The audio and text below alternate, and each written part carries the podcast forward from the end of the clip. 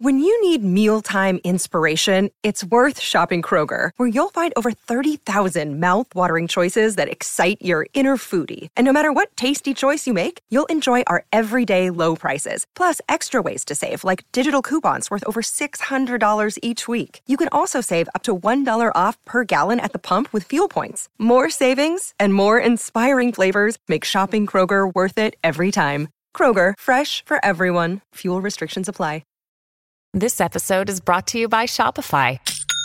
Forget the frustration of picking commerce platforms when you switch your business to Shopify, the global commerce platform that supercharges your selling wherever you sell. With Shopify, you'll harness the same intuitive features, trusted apps, and powerful analytics used by the world's leading brands. Sign up today for your $1 per month trial period at shopify.com/tech, all lowercase. That's shopify.com/tech.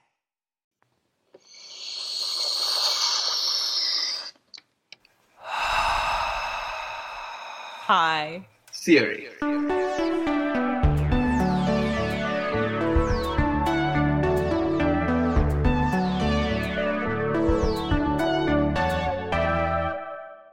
to High Theory. In this podcast, we get high on the substance of theory. I'm Kim Adams. And I'm Sharonik Bosu. We are two tired academics trying to save critique from itself. Welcome to High Theory. We're talking today to Amy Gaeta about drone life. Amy, would you mind introducing yourself? Of course, thank you. My name is Amy Gaeta. I am a final year PhD candidate at the University of Wisconsin-Madison. I'm in the English and Visual Culture departments, and my specialties are going to be in feminist science and technology studies, contemporary U.S. American transnational culture, disability studies, and feminist theory. Thank you so much for coming to High Theory, Amy. What the heck is drone life? So drone life is a concept that I developed while working on my dissertation. It's the title of my dissertation. I was trying to figure out this question about how is it that even socially conscious subjects, such as ourselves, who are very aware of things like the ways we are surveilled and exploited through technology, mm-hmm. how is it that we can be so self-conscious of this and still have these really intimate relationships with technology? So I became kind of invested in thinking about everyday, kind of the ordinary relationships we have with technology and describing them in this monotonous way. It just seems like mundane and ordinary. And I really became invested in thinking about how passive we are with our technologies. Yeah. Right. Even if, people that aren't aware, just that those kind of positive affects we have towards them is very interesting. So I developed drone life first just thinking about drone technology, but I've since kind of expanded it to really just think of it as a way to explain the contemporary subjectivity of, we'll say like privileged subject under, neoliberal capitalism. And so, my project really is about drones because I think they're a perfect model for this. And, the etymology of drone, it really comes back to actually the very, very early precursors of what would then be Adam Smith's kind of foundational work of capitalist theory. And I became really interested in that, of thinking about drone, the drone bee is where it comes from, which is a bee. It's like a kind of, they're born and they're kind of designated as a drone bee, and their entire life's purpose is to impregnate the queen, and then they immediately die. Right. And I thought, what a wonderful metaphor for capitalism, that these subjects are marked at birth to just give themselves, give everything they have to, give, life or, reproduction to another, and then to just die. Right. And especially interested to me in that was also the kind of the pain and the pleasure of that relationship. And that's really where it kind of got back to be thinking about how is it that we love these things that exploit us. My expertise and also my lived experience as a disabled person and in disability studies and also in feminist theory mm-hmm. made me do something different in science and technology studies, where it's always really just been kind of criticized, like, oh, those stupid humans don't understand how much they're being exploited. And they really always see passivity as a bad thing. But I'm trying to basically also think about drone life as a way to redeem passivity and also to redeem our kind of interdependency and vulnerability with technology, right? Without forgetting that it's totally exploiting us, right? Because we know that. Everyone knows that. Yeah. So I've been exploring the other side of that to think about really kind of create a theory of passivity. Passivity is the kind of foundational state that allows things to happen at all. So saying like, it's actually not agency action. It's the passive environment that lets you act within it. So that is, you know, kind of one cornerstone of it. But especially anyone that knows me knows, like, I'm very much against humans. I'm very much against like the concept of the human as that kind of, you know, autonomous liberal agent of the Western world. And what I've been seeing lately, you know, as the world is like thinking about one aspect of drone life is kind of this desiring structure in which that kind of liberal, autonomous, independent subject isn't the desired norm anymore. It isn't the norm. That's kind of one of my claims of saying like, that actually isn't a sustainable way of thinking. And that's really not how we're living now. If we do consider our relationships with technology, how dependent we are on them, you know, the relations that we have with them, the positive affects, and also that kind of element of passivity. And this is really where I started thinking about the relationships that disabled people have with prosthetics and how those prosthetics, you know, they have these really, you know, intimate attachments to them. I always say it's like, you know, if you go up and push somebody's wheelchair, that's like going up and just like pushing somebody's legs. Like that becomes an integrated part of the self. So taking that to think about the relationships, for example, that people have with cell phones, or one of my favorite aspects, my favorite parts of my research was probably looking at the relationships that people have with the genre of drone pornography. And also like drone hobbyists who become very, very like romantically and also just like affectionately attached to their drones, and the way that they kind of treat them, not only as a means of like sensory support, like I can go see the world with this thing and take cool pictures, but really the kind of psychological and emotional support that our technologies provide. And I began to, and I still do kind of think about this as the majority of technologies we use, how much they just become emotional supports for us. Like we're disassociating, so we go on our phone. And thinking about that, you know, not as a bad thing necessarily, right? To numb ourselves out from the world or to disassociate from the world, but think about that as something that's really necessary. Like partial objectivity, you know, kind of is necessary because being a subject under neoliberal capitalism is exhausting and unsustainable, right? So I'm just thinking like, how do we, this is always my question, was like, for pretty much everything, it's like horrible shit happens in the world. Like the world is awful. And yet we're still surviving. And I'm always trying to figure out what mechanisms by which we survive. The other thing other kind of claim of, you know, thinking about drone life as a concept is that we're also in a moment of post-privacy. And I usually think of privacy as kind of like, everyone thinks of it as like a basic human right. And I kind of disagree with that. And thinking about the way that privacy has been a way, like it was an invention, creating the private sphere from the public sphere.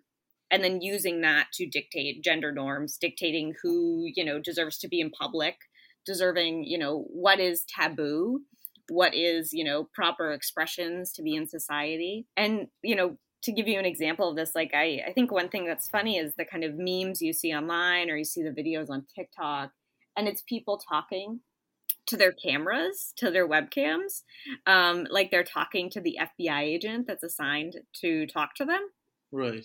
And I think that's really funny because there's something really kind of like vulnerable and really kind of like, fuck you, I don't care about privacy. And that is a completely different type of subjectivity away from the kind of, you know, the liberal autonomous human subject. And I recognize my kind of privilege in saying this, you know, more and more I do think that people are caring less about their privacy as a concept. But of course, privacy is still like, you know, there are risks to that, of course. I think one foundational thing, you know, to really kind of mesh this concept of drone life is inspired by Eve Sedgwick's model of queerness, where she talks about queerness as a majority-minority experience, where she basically says, everybody's queer. We're all queer. That's a universal condition. But, you know, some people, that kind of queerness is intense and sort of like dictates their lives. So still acknowledging like queer people and then queerness as a kind of condition. That is so fascinating. And I have about 1 million questions. What I'm going to do is I'm going to ask my, you know, traditional next question, but I'm going to preface that question with two indices. One is, and this is something I'm pretty sure you get asked on a regular basis. You know, you said something like, the world is horrible, and yet, and we have found this new ways of forming these kind of reparative vulnerabilities in our relationship with technology.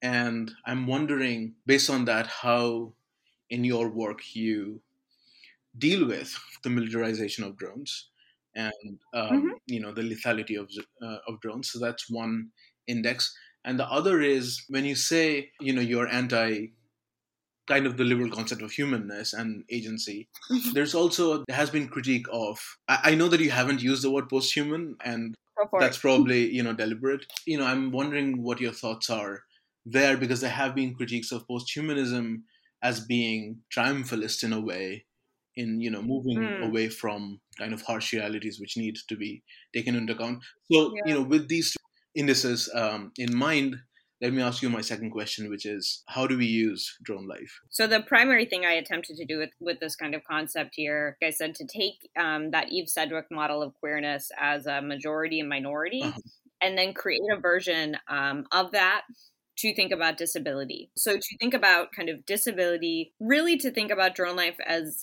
time in which ability is becoming less important. There's less value placed upon it. Right. Because of our independent kind of vulnerable relationships with technology. So I've been trying to develop that kind of minority, majority model of disability and technology. So of course, the classic example is like, and everyone asks, they're like, well, you know, how do you make sense then of people living in drone warfare zones? Right. And this is where, you know, this kind of theory gets much less utopian of saying it is... and this is kind of playing off Jasbir Puar's work, looking overseas and looking at those war zones and the disability and the impairment, and you get the kind of that graphic images of violence. And I actually say that those images, you know, we need to pay attention to them, but if we just focus on them, those images of violence actually become a safety mechanism. They become a numbing agent. Right. So I've been thinking about drone warfare as really kind of a... like I said, kind of like a numbing agent for the U.S. public to not even ignore, but to kind of sustain within the, you know, endless war on terror. And then we get to the second part of your question. So first is kind of having that recognition of that majority minority experience and trying to understand how our affects are structured by ideas of what is like. I always say, I'm like, we have really normative ideas of what vulnerability is, of what violence is. And this is deeply inspired by Sadia Hartman's work. So, you know, taking those kind of normative ideas and really destructuring them and thinking about different temporalities and aesthetics of violence. And then this does kind of, once again, bring us back to this question of what are we becoming? What is this doing to us in many ways? You know, everyone says like, oh, isn't this just an argument of like post-humanism or just like another version of cyborg theory? And it's really not. Like, my choice to retain the word human is very particular because I think that, you know, the idea of the human, of humanity, is a really necessary fiction. And I always say, like, mass amounts of dehumanization that happen every day on this planet, and the way that, you know, we have kind of humans who are not recognized as human. So I'm like, we really can't be done with this concept of human until like everyone gets a chance to be human, right? We've been stuck in only one way of what that means. And I think Alexander Wahele makes a beautiful argument about this in his book, Habeas Viscus, about this. Because he's like, you have to remember that like people like, you know, living in chattel slavery, they thought themselves human, but they had a completely different understanding of what it meant to be human. And that's why I'm always looking toward what are kind of queer or not necessarily woman, because that gets kind of normative, but more like queer, non-binary, and disabled people's experiences and understandings of what it means to be human. How will an understanding of drone life save the world? One of the background texts that's not always cited in my project, but is really foundational, is kind of studies on neoliberal exhaustion and depression, especially thinking about Mark Fisher's capitalist realism. Mark Fisher makes this argument that basically we are at a state now where people have become so depressed, so kind of hopeless at this understanding of capitalism as this totality, that we've lost the imaginative capacity to even think we can ever end it. So we're stuck in this state of realism of depression. And for Fisher, this is also talking about like the production of like actual mental illness.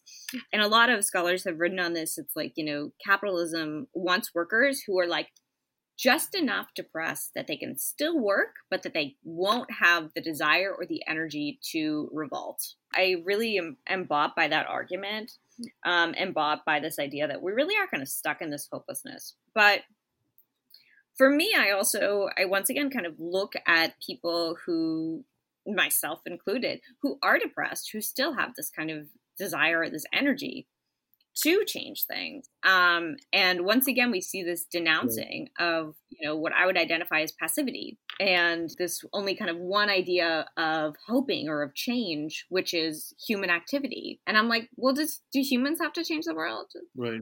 Does it have to be us, or will it be only us? So I think that journal life could be an interesting lens. And this will be my second project, actually, but an interesting lens to rethink what we understand as passive, what we understand as kind of complicity, and what we understand as just kind of like totally hopeless, right? Like, once again, going back to like, you know, does it have to be that my phone is just kind of always listening to me and trying to sell me crap and exploiting me and making me some mindless idiot all the time? Does it have to be that? You know, it is this really important, like emotional support device. It is a way that I access the world. It's a portal in which I can sense things differently. And, you know, we always talk about, especially now in the kind of really dramatic, really just beginning of the climate crisis, we always kind of talk about like humans are so self-centered, they're so stuck in themselves. Like, there's a lot of talk of like, you know, building multi-species relationships. And I agree with all that. But it does upset me that, you know, we also don't think about human technology relationships is also something that needs to be cultivated. It's also something that's really important in rethinking the climate crisis, of addressing it. So my hope is that kind of drone life can promote us to have these kind of critical self-reflections, rethink our relationships with technology without thinking that we can simply undo the problematic and the exploitative parts of them, but also just thinking about kind of what they can open within us, but how they can change us. Yeah.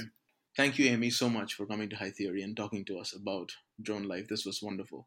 Great. Yeah. Thank you so much for having me. And thank you for listening to High Theory.